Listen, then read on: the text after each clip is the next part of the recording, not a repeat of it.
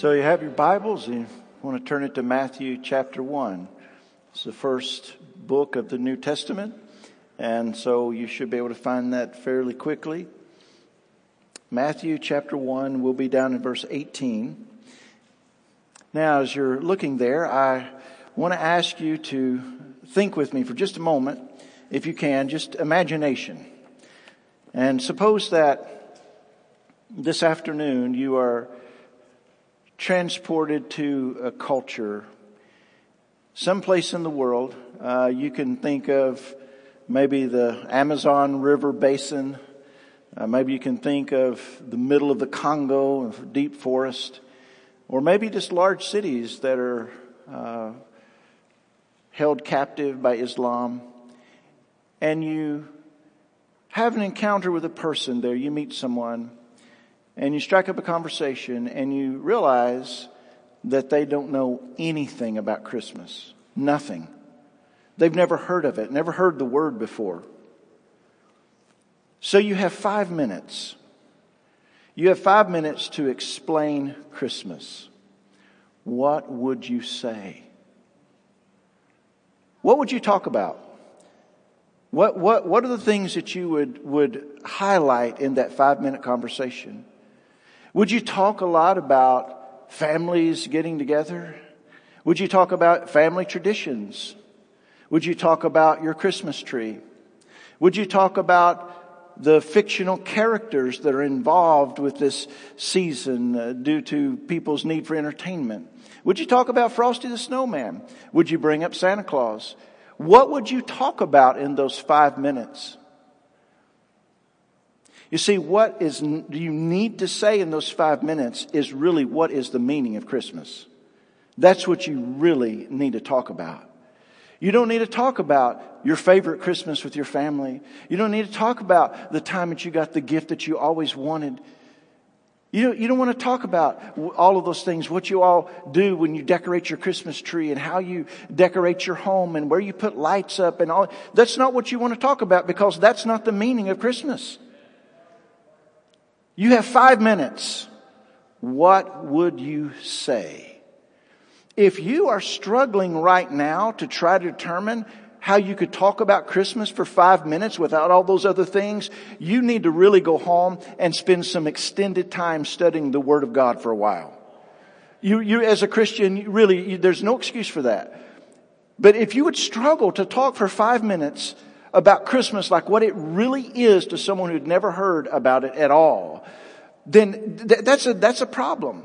If you really want to know, here's the thing, if you really want to know why Christmas has lost its meaning out there, it's because Christmas has lost its meaning in here. It's really true. And you say, oh, Pastor, you're just one of these that you're just hardcore about Christmas. I mean, you know, you won't even let us hang a Grinch on the Christmas tree. Look, man, I got Spider-Man on mine, so hush. Okay, that, that's not, that's not the point here. That's not the point. The, the point is, have we actually, due to all of that stuff, have we actually forgot the real meaning of Christmas? And as Christians, we're really no longer able to articulate the definition and meaning of it and what it really is about. We're not able to separate out the meaningless or the peripheral from the meaningful and the central. You know, when I preach, you know what happens? You feel like I'm getting on to you. Do you know why you feel that way? Because I am. Now, no, uh, life is a corrective. You know, as Christians, it's always corrective because here, here's my point. I'm not saying you're bad people. You already know that about yourself. But what I'm, what I'm saying, what I'm saying is that the world is always like pulling us away from what's true. And so every Sunday, each one of us, myself included, we need a corrective, like, okay, back out of the ditch and here's the scent. Let's get in the middle of the road again and keep going. And so that's what it's all about. It, it, it's not about beating people up. That's not the issue. It's about the Word of God being able to correct us and get us back where we need to be. And we need that every Sunday. You know, we do need it. So, so that's what it is. So the, the reason that we want to take a look at Luke, uh, I mean, uh, Matthew chapter one, I'm, I mean, I'm all over the Bible with Christmas stuff right now, as you might imagine. So, uh, Matthew chapter one, what Christmas is all about, verses 18 through 25. Here, here's, we're going to have three characteristics here now of what, what Christmas is all about. Christmas is about God's power. Christmas is about God's plan.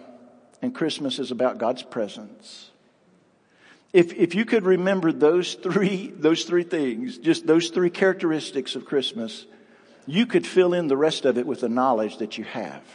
But you have to have a plan and how you're going to approach it. So let's talk about Christmas and how it's God's power. Verses 18 through 20. And the Bible says in Matthew chapter 1 verse 18, now the birth of Jesus Christ took place in this way. When his mother Mary had been betrothed to Joseph before they came together, she was found to be with child from the Holy Spirit. And her husband Joseph, being a just man and unwilling to put her to shame, resolved to divorce her quietly.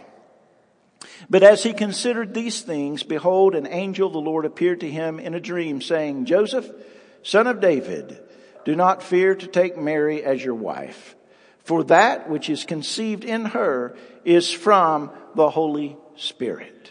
So God's power. Now, you must understand this that nobody can rightly call themselves a Christian and deny the virgin birth. Do you understand that? That, that is as foundational as it can be. Whenever, the, the reason that people want to deny that is because they want to cast doubt upon the person of Christ and who he really is. So we know that there is a miracle that takes place here in Christmas. It's the power of God at work. Now, how is the power of God at work? First, in the conception of the child, of course. This child is from the Holy Spirit. Now, what does that mean? Well, this verse means this. That the Holy Spirit alone caused the pregnancy without engaging in the normal means of human reproduction. Now, you say, well, is that too specific? Are you, why do you have to say all of that? Because we have over a billion people in the world who think that what we're saying by the conception of Jesus that God had a relationship with Mary. You realize that's what Islam says about us.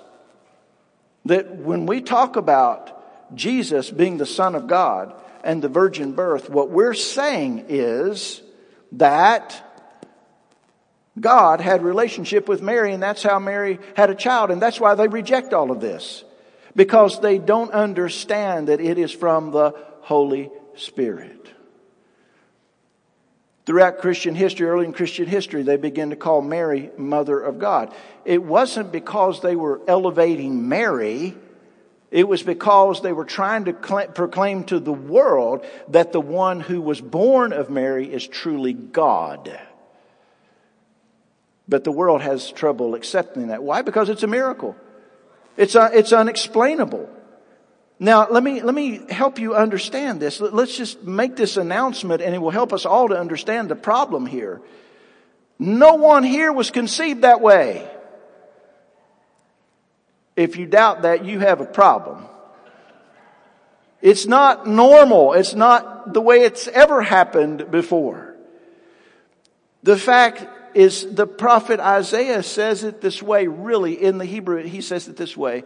Behold, the pregnant virgin. It, it doesn't really say a virgin shall conceive. It's, it's more than that. It's behold, take a look at the pregnant virgin. Now, I, I, don't want to get into biology and reproduction and health class with you, but that is a biological impossibility for a virgin to be pregnant. Okay, you got problems with that. Talk to Mark Guy afterwards. He's back there at the door. So why, why though? Why is this important? Why is it this way? Because the human being here had to be sinless. And this human had to be without connection to Adam's fallenness in order to be a sinless savior. So he had to be human, truly human, because it was required, since this is a human problem, Sin is a human problem. It requires that a human be the substitute for other humans. And if the human is not sinless, then that human cannot be a substitute and pay the debt for our sin because he would have sin of his own. And so this is essential to understanding who Jesus Christ really is. But he's also the eternal Son of God at the same time. The Son of God is eternally begotten of the Father.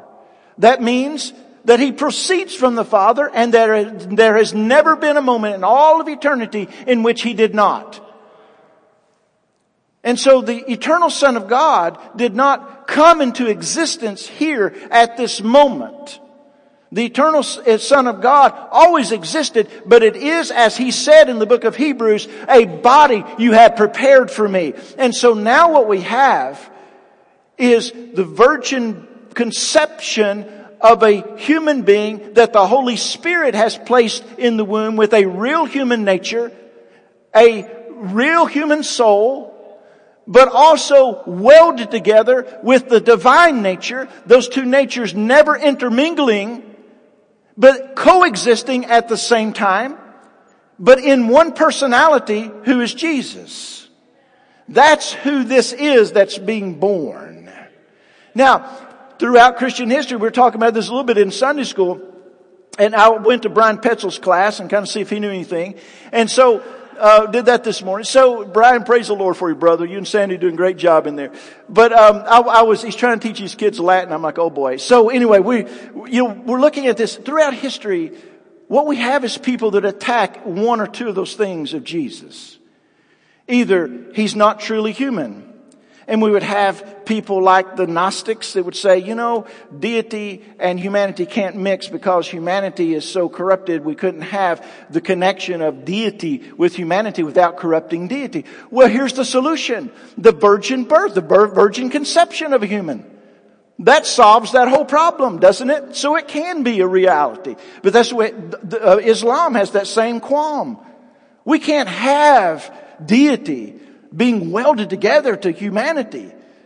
That would be, that would be anathema. That would be Greek rather than Arabic, but that, that would be wrong. It just, it's, it's wrong.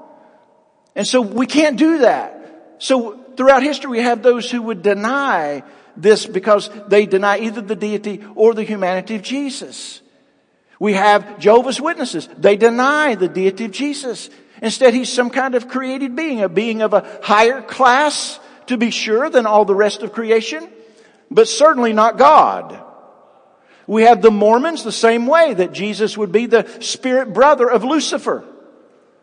A God of this world, but not the God over all. A created being. Why? What's the issue here? There can be no such thing according to them as both God and man in one personality. We have those that would deny his deity. We have those who deny his humanity. We have those people that into modalism, that there really aren't three personalities of the Trinity, they just make different appearances. Like putting on new disguise and coming out. Surprise, it's me. Okay, I'm gonna play Jesus for a while. Whoops, now I'm playing the Father. And all of those stupid illustrations that people use, they really fall into that heresy of presenting God in different modes different presentations of God. Why? Because they don't believe that three personalities of the Trinity can share the one essence that is God. There is distinction between the Father, the Son, and the Holy Spirit. They're different personalities, but there's only one essence, which is God. Say, I don't understand that. Good. Now you understand God a lot better. When you get to the point you don't really understand and you, and you glory in the mystery of what God is and who He is, then you understand God a lot better than you did. And so we have Jesus here being presented and the virgin birth is essential because what we're saying is that the Son of God, without forfeiting His deity, is knit together with the humanity and they're not two persons in one body. We're not talking about split or Sybil.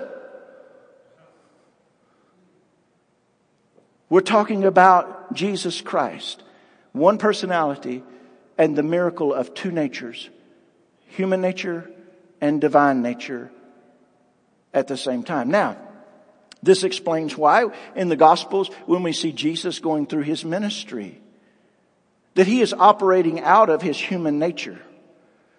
I always say this about Jesus. He doesn't cheat when he was here on earth. When he was here on earth and he's suffering temptation, he doesn't reach over to the deity part and go, ah, force field. Can't get me. When it's time for suffering, he doesn't go, oh, putting up the, I'm putting up the God front now. You can't touch me. He doesn't do that. He walks through his 33 and a half years here in a human nature. He chooses not to access the divine nature, except only when the Father wills it and says, do it. Only then. The rest of the time, He bears our suffering with us.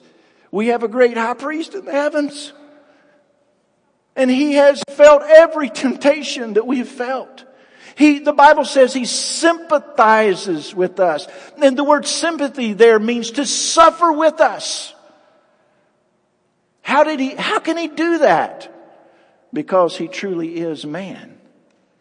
How could he possibly take the benefits of his suffering and his crucifixion? How could he possibly take that and apply it to anyone? Because he's God. And so you see the essential reality here that in the virgin birth there's a lot that's being communicated. So this is a miracle. The question is, do you believe it? If you can't believe this much from God, you're not going to believe anything. You, you can't believe anything savingly from Jesus Christ if you can't believe this part. Do you know? I'm just going to call it like it is. Do, do you know the difference between me um, and, and my one friend in town who pastors at Bible Baptist and everybody else? This.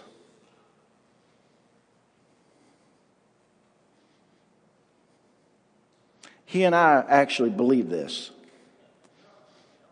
and are not going to back up on it at all. Everything else is a bunch of wavering and milly mouth around about it all. It's ridiculous. How, how, how can you rightly proclaim the gospel when the person and the central figure of the gospel, you're not even sure of how he got here? I've never seen anything like it in my life. God's power. People need to stop worrying about social justice so much as pastors and start worrying about the gospel and the truth of the Bible. How about that for a while? Why don't pastors start majoring on what they're here for? I am just, I, am not mad at anybody on earth except other pastors. Okay. In the conception of the child. All right. So now also the power of God. I gotta, I gotta move in the conviction of a man, verses 19, 20. Now, here's Joseph. You know, uh, Joseph is her husband. And it's hard to remember, you know, all of this and we study it in Sunday school. I know we do. But it's hard to remember, like, how the, how Jewish marriage works. How it works. So, first of all, there's the legal thing. And when Julie and I were in Senegal, they, they would have this. It's called the talk. And, and what that means is that the two dads get together the dad of the, the, the groom, the dad of the bride, and they get together and they make an agreement. And the agreement usually involves, in that uh, culture that we're from, usually involves that the dad of the, of the groom brings a bunch of stuff, you know, and, and gives it to the father of the bride. And so like, you know, you get a few bags of rice and I have been hit up for that a lot by my friends over there. They would say, Hey, we need this to get married. I'm like, well, she better be pretty because I'm getting ready to give you a bag of rice, you know. So you take that, you know, sometimes the mother-in-law wants a color television. Well, you got to take that, you know, down. In the old days, it was just camels. I don't know how this has evolved, but so, but, but that's a legal binding agreement. You are now legally married. But then there is the trial period where you, you don't live together as husband and wife. You don't come together as, mm-hmm. and so you don't do that for a whole year. I'm thinking, this is like torture. What is this? So you don't, you don't do that. And part of that is to test your love and to test your loyalty to one another. And so that at the end of that year, then you have the ceremony. You have a great big party and uh, then you consummate the marriage and then you come out and prove that you have to all your friends Embarrassing all the way around. So that's kind of the process. So, so Mary and Joseph here are legally married. They're just not relationally married yet. Maybe I can put it that way. I'm trying to be polite. We have young people in here. And so, don't want to stir your inordinate affections. So, so you, you have to, you know, so that's what's going on. Now, it's a legal agreement, so the only way to get out of this, you, it, this is not engagement where you say, give me back my ring. The only way to get out of this is divorce. A legal action to cancel a legal action. That's the only way to get out of it. So here's Joseph, and Joseph finds out about this. Okay, so think about this. Your, your fiance says to you, Hey, honey, I got to tell you something. What is it? I'm pregnant. Oh, man. How far along are you? Are you? Three days.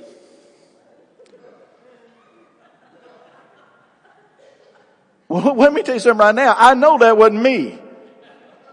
Girl, you got some answering to do you know, well, it was of the Holy Ghost. Okay. One other woman tried that and it wasn't you and it ain't gonna work. Okay. So, I mean, can you imagine that Joseph here is confronted with his life is ruined. He's going to be the talk of the town. If you think small towns don't gossip, well, you haven't lived in Chillicothe long enough. So they talk. People make assumptions and they say things. And they're going to look at him as a dishonorable man. How could you hang out with this woman? And so it casts a bad light upon Joseph. And Joseph here, you know, he's, he's like, he hadn't done anything wrong. Why are you doing this to me, God? I haven't done anything wrong. And so he's, he's going to do something here. He's resolved to divorce her quietly. Just, he, he's, he's a kind of man. He, he doesn't want to bring shame upon her.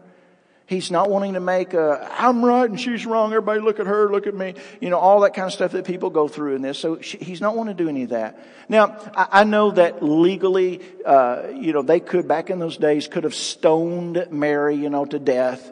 Uh, they, but, but during that day and time, that, that was not happening much. So there wasn't like that big of a threat. But the threat was just simply this. She was going to be branded the rest of her life as, you know, she's going to be the, the fodder for gossip probably the rest of her life. And so he's trying to find a way to get out of this because he doesn't trust her, but he doesn't want to, you know, she's a young woman. She's maybe 15 years old. He doesn't want to, you know, make her to, to be the laughing stock of the community either. So he's in a little bit of a conundrum. And so he's worrying about it, he's thinking about it. And so in verse 20, while he's doing that, angel of the Lord appears to him in a dream and says, Joseph, son of Mary, do not fear to take Mary as your wife, for that which is conceived in her is from the Holy Spirit. Now, here's my point. It, it, would this be hard for you to believe? It would be hard for me to believe. I mean, if you, she says this is from the Holy Spirit, mm, okay, that'd be a little hard to believe. So Joseph's having to make life decisions here on the fly. He's a young man too. And he's having to make life decisions on the fly. And she's telling him that she's innocent of any sin, but yet she's pregnant. Yeah, right. And so he needs to abandon her, but he doesn't want to shame her. He doesn't want to just ruin her life openly. He's just going to take her back to her parents and say, here, you know. And so that's what he wants to do. So how do you explain overnight this radical change of heart that Joseph has? I mean, anybody can have a dream, right? And, and dreams usually are just weird. You ever notice that they're like warped reality? Like, what is this? So a little, little weird. So Joseph has a dream though here, and this dream is sent from God. And so in the dream, he has an encounter with this angel. The angel is a messenger of the Lord, appears to him in a dream, and, and says these things to him. Just as Mary said, the angel saying, it is true.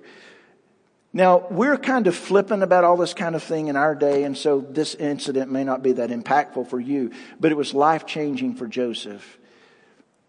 The power of God was at work in him that convinced him that he needed to follow through with this. If Joseph balks, if Joseph bails, the plan unravels. And so this is the power of God at work. Joseph's needed here. Joseph's a carpenter. Joseph's steady. Joseph is reliable. Joseph makes a living. Joseph evidently knew a lot about the Lord. This was like a surprise, like, what's an angel? So he, he knew a lot about what's going on. He's son of David, he's called. So he has a, a, a lineage of following the Lord. And so here we have the angel coming to him and changing his heart and changing his mind. So it's the power of God. So that all of these things come together. It's the work of the power of God in people's lives by the power of the Spirit of God. Now, Christmas is also about this, as I've already alluded to. It's about God's plan. Verses 21 and 22 say this. She will bear a son and you shall call his name Jesus. For, here's the reason you're going to call him that. He will save his people from their sins. All this took place to fulfill what the Lord had spoken by the prophet, and it goes on and gives us the quote from Isaiah. So, of the God's plan. So this is the plan of God, and so Christmas is about God's plan being revealed. So this plan is foretold in the scriptures. All this took place, verse 22 says, I'm reversing the verses here for just a moment. But in verse 22, if you skip down there, all this took place to fulfill what the Lord had spoken by the prophet. This reference is to the prophecy of Isaiah. Isaiah written over 600 years before the birth of Jesus. And the, Bible prophesied that he would be born of a virgin. The first prophecy of his virgin birth, of course, you know, is in Genesis 3.15. When it says that the seed of the woman, I don't know if you know what the word seed there is in Hebrew, but, well, I don't want to say it in public. But only a man has that. Only a man produces that. Let's put it that way. That'll help you a little bit. Yeah, some of you are saying, what, snot? What, what is this? Okay. Well, no, that's just your husband. So, so this is, but a woman doesn't do that. And in the Bible, genealogy is reckoned by the man, except here in Genesis 3.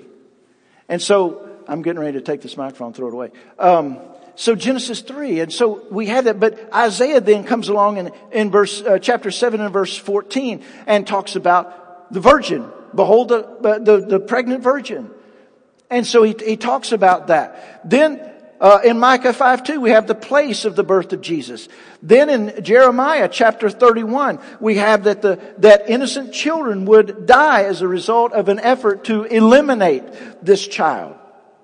We also have that this one would be betrayed by a friend for 30 pieces of silver in Psalm 41 9 and Zechariah chapter 11 verse, verse 12. And that he would die on a cross next to sinners in Isaiah 53 12 and Psalm 26 15. And that he would rise from the dead in Psalm 16 10 and Isaiah 53. And there are so many, many more of these prophecies about Jesus long before he was ever born.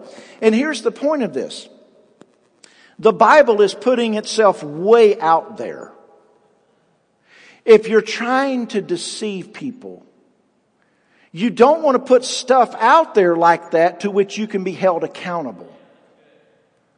For example, the Jehovah's Witnesses, I don't remember the date now, but some back, sometime back in the 19, early 1900s, uh, you know, Charles Taze Russell, their founder, had said, you know, had a prophecy that, you know, Jesus would return on, in a certain year on a certain date. Well, of course it didn't happen.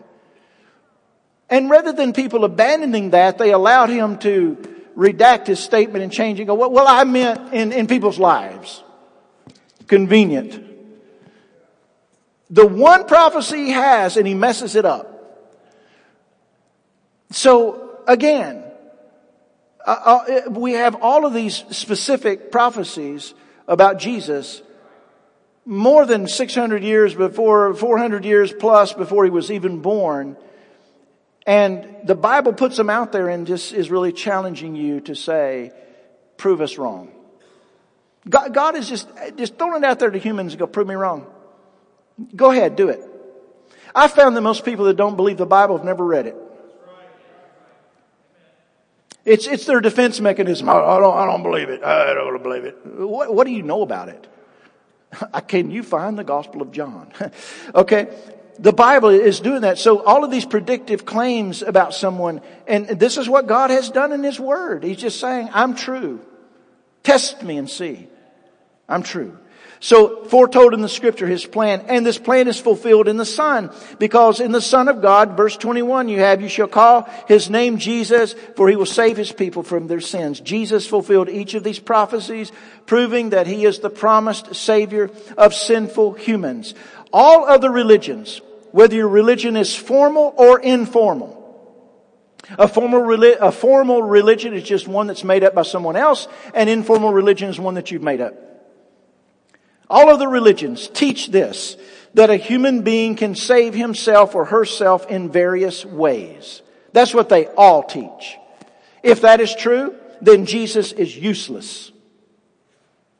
Because in this verse we see that it's Jesus who saves people from their sins. He doesn't help people get saved. He saves them. He's not a moral example, so we'll be more moral, even though he is that. He's not a great teacher, just so we have great teaching, though he is that. He's way beyond that. The name Jesus, it means God saves. Yahweh saves. He saves from sin. Now, I, I want to point out something here, and, and it, it, will, it will bless your heart a little bit. Verse 21 says, he will save His people from their sins. His people. If His people refers to the Jews, He failed. Now that's how a Jewish person would probably read that passage. His people. Mean Jews. But you must understand and you must differentiate between these two things. There is the temporal an earthly election of a group of people that God uses for an example and a vehicle by which He will convey and transport the gospel. That would be the Jewish people. That is not an election to salvation. It's not an election to eternal salvation. That's not what it is. It's a choosing of a group of people through which God would fulfill His promises to save. Eternal election is from the foundation of the world. Those are the ones that Jesus saves. Those are his people. The ones that he calls my sheep. And those who are the elect for eternity, their ethnicity has no bearing whatsoever upon their election into his people. And so Christ is the one, He saves them. He never fails to save someone who is His person. He never fails to save anyone who is His elect. There has never been a drop of the blood of Jesus that hit the ground that was ever wasted on a rejecter. There is no double jeopardy of eternity where Jesus dies for people's sins and they reject him and then they have to pay for their sins in eternity. It never happens. Jesus saves everyone that the Father has given him. His people from their sins. Now, these prophecies, is he the one that can save them? Or is it someone else? I think you've been, some of you have been reading David Jeremiah's little devotional for Christmas. And we put that out there. And if you didn't pick one of those up, you can get one of those on the way out and you can start on day five today if you want to. If we run out of those, there are a few of the O.S. Hawkins ones that are the Christmas code. Same kind of concept. You can pick up one of those if you like.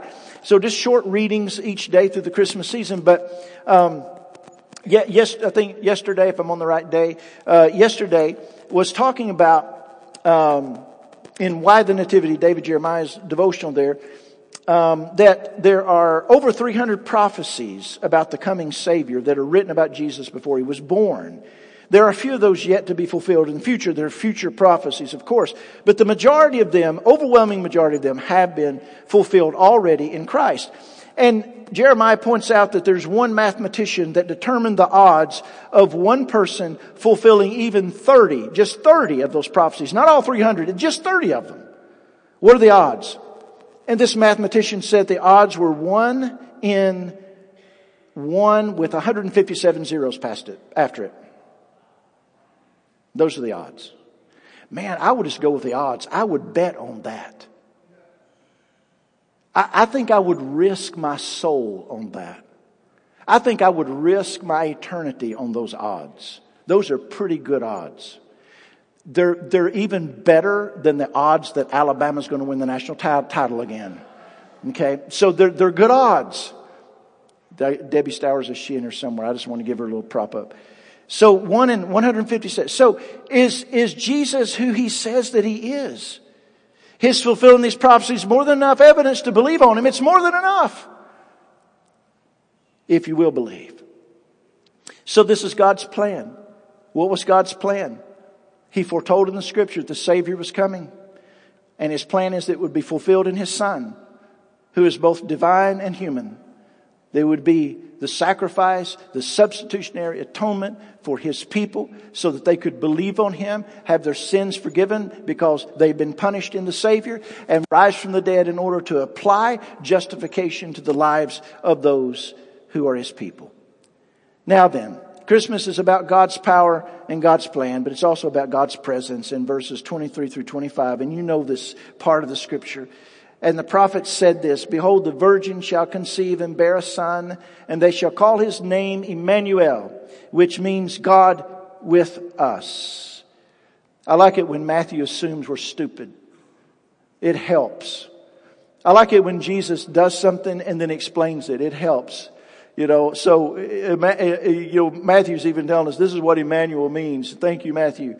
When Jesus, uh, when Joseph woke from sleep, he did as the angel of the Lord commanded him. He took his wife, but knew her not until she had given birth to a son, and he called his name Jesus. And uh, obviously, verse 25 is a refute to that uh, teaching that Mary was some kind of perpetual virgin. Um, knew her not until. Okay? And Jesus had half brothers and sisters, of course. Um, so, God's presence here. God's presence Notice the deity of Jesus, Emmanuel, which means God with us. This is how Jesus could say of himself, Whoever has seen me has seen the Father. Jesus is the visual, visible presentation in flesh and blood of who God is. One of the reasons that I avoid the fictitious character stuff at Christmas is because God deserves to have the whole stage to himself. Um, every church I've gone in, I have, I have to be careful my words here. I started to say something that could be taken wrong by children and they would all leave crying. I have eliminated Santa Claus from the worship service because he ain't stinking real. I mean, we might as well have Mickey Mouse, Donald Duck, and whatever else involved. Now, there, there was a St. Nick, but he was a defender of the deity of Jesus. So, you know, to, to have that as competition, you know where I've always gotten a pushback from that? The church. Grief over it. Merry Christmas, Pastor. No, we're not doing him. We're doing Jesus at our church. No, we're not going to have kids come and talk to a creepy guy with a beard. You know, we're not doing that. We're teaching them Jesus saves. Jesus saves. See, I've always, I, I grew up poor and I always had a fundamental problem with the guy in the beard that had flying deer that gave more presents to the rich kids. That was always a stickler with me. What kind of guy is this? Just blows right past the poor people. Thought he was supposed to be Saint Nick. You ever think about that?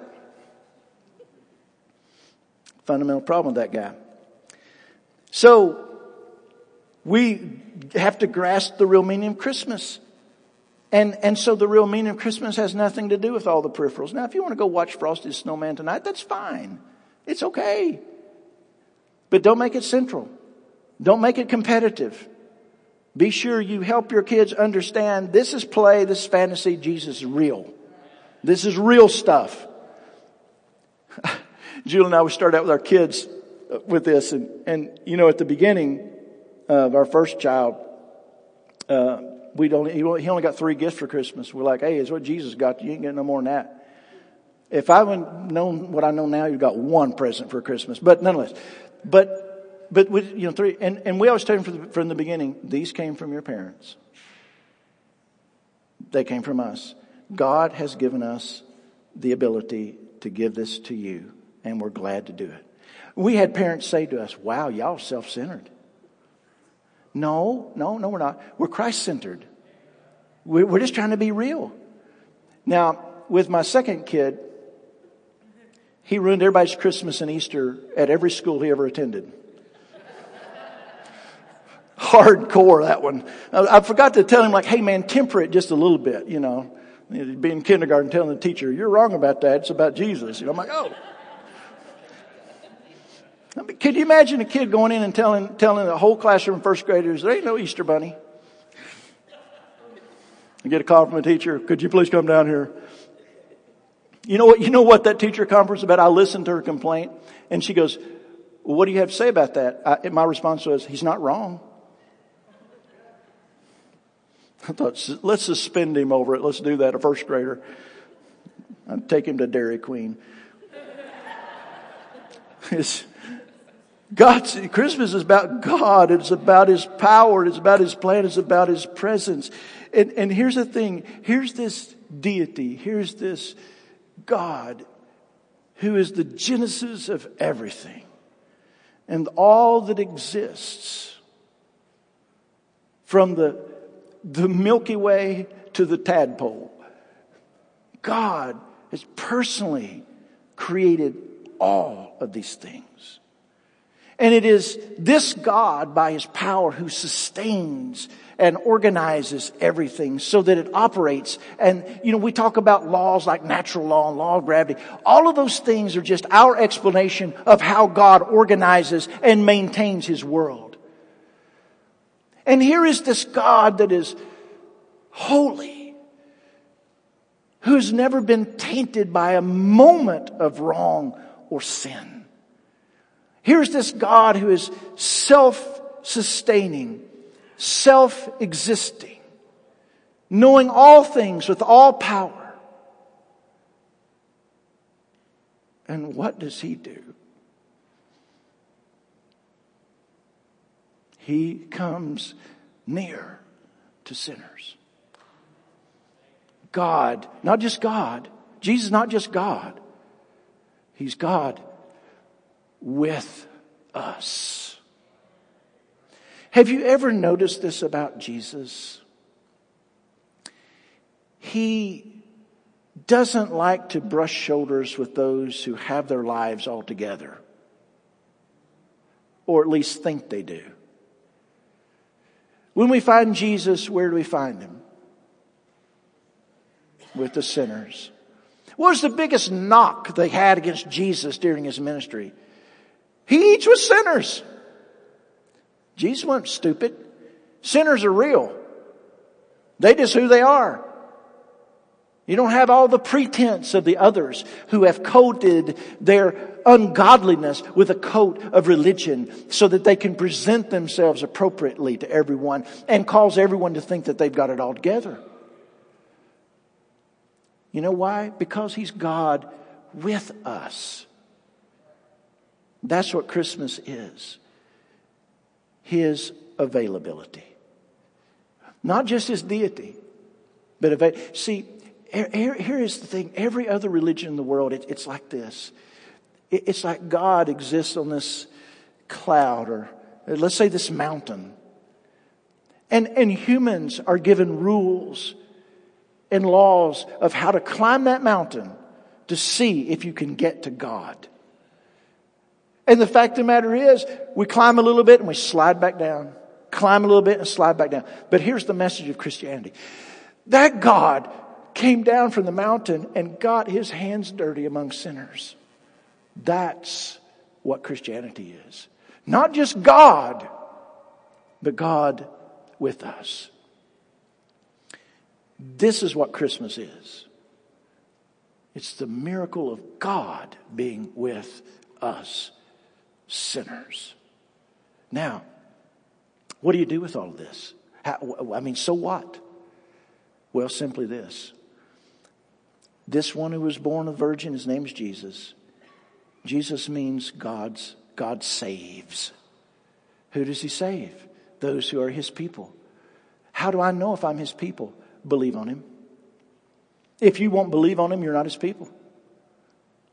But believe on him. Put your full confidence in him. To repent, you know, Jesus calls for repentance. What does he mean by repentance? He means to walk away. To walk away from living life apart from him. To, to walk away from a life in which he's not central. To walk away from a life in which you're trusting in yourself or your good works or whatever kind of scheme you got going on to try to make yourself right with God. Just to walk away from that stuff. And instead look to him. Look to him and be saved.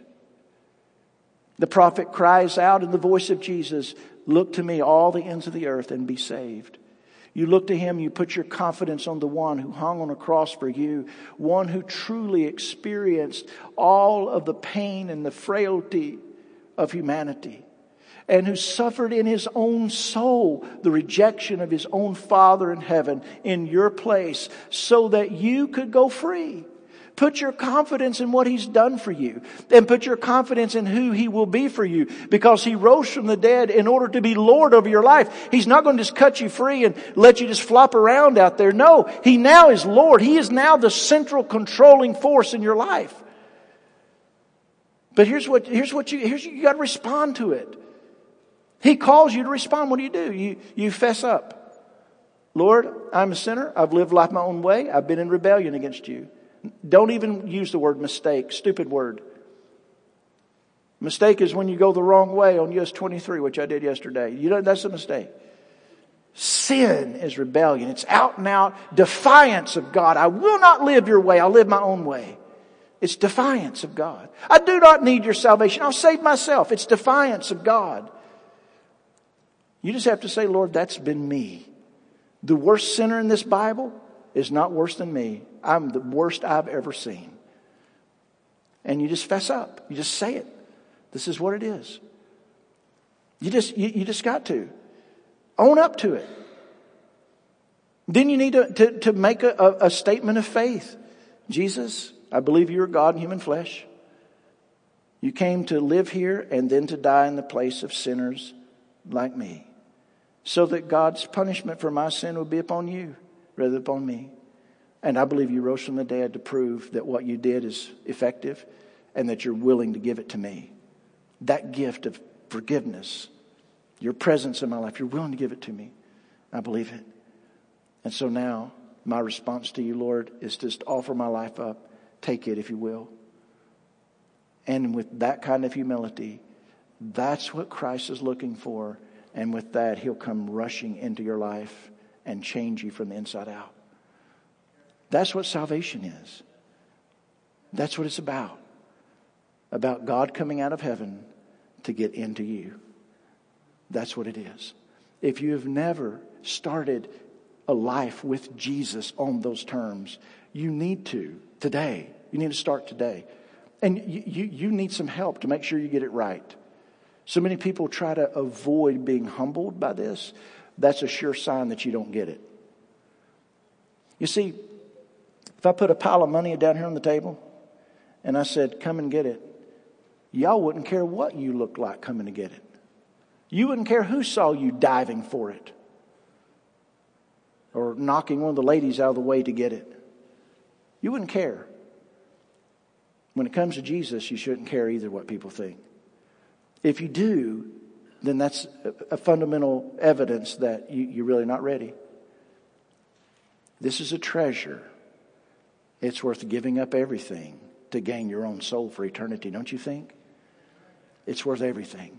So I would say to you today, come to Jesus. I'll be here waiting on you. You come. We'll sing a song in just a moment, a few verses. We don't sing very long, but we'll just give you a chance. You come to Christ. So you come, we'll help you know how do you give your life over to Christ and get his life into you. Would you do that? Let's pray together. Father, we thank you in the name of Jesus that you have given us this section of your word, which is real, true, trustworthy, and reliable, that tells us who Jesus really is and what he came to do. Now I pray, Father, that you would call those in their hearts today that need to be saved. Lord, would you just put that on their hearts? Would you arrest them? Would you enlighten them, illumine them, cause them to see, maybe for the first time in their life, that they are outside of Christ. They have no claim on Him. They have no claim to forgiveness of sin. They have no claim to eternal life. They have no claim to peace. None of those things are theirs because they don't have the one that's the author of those things, which is Jesus. I ask you today, Lord, that you put that on their heart and mind. Help them to see that. Work repentance and faith in them that they may give their life over to Jesus. Release them from the traps and the tricks and the bonds and slavery of Satan, that they may be able to receive the Savior today. And I pray and ask this in Jesus' name. Amen.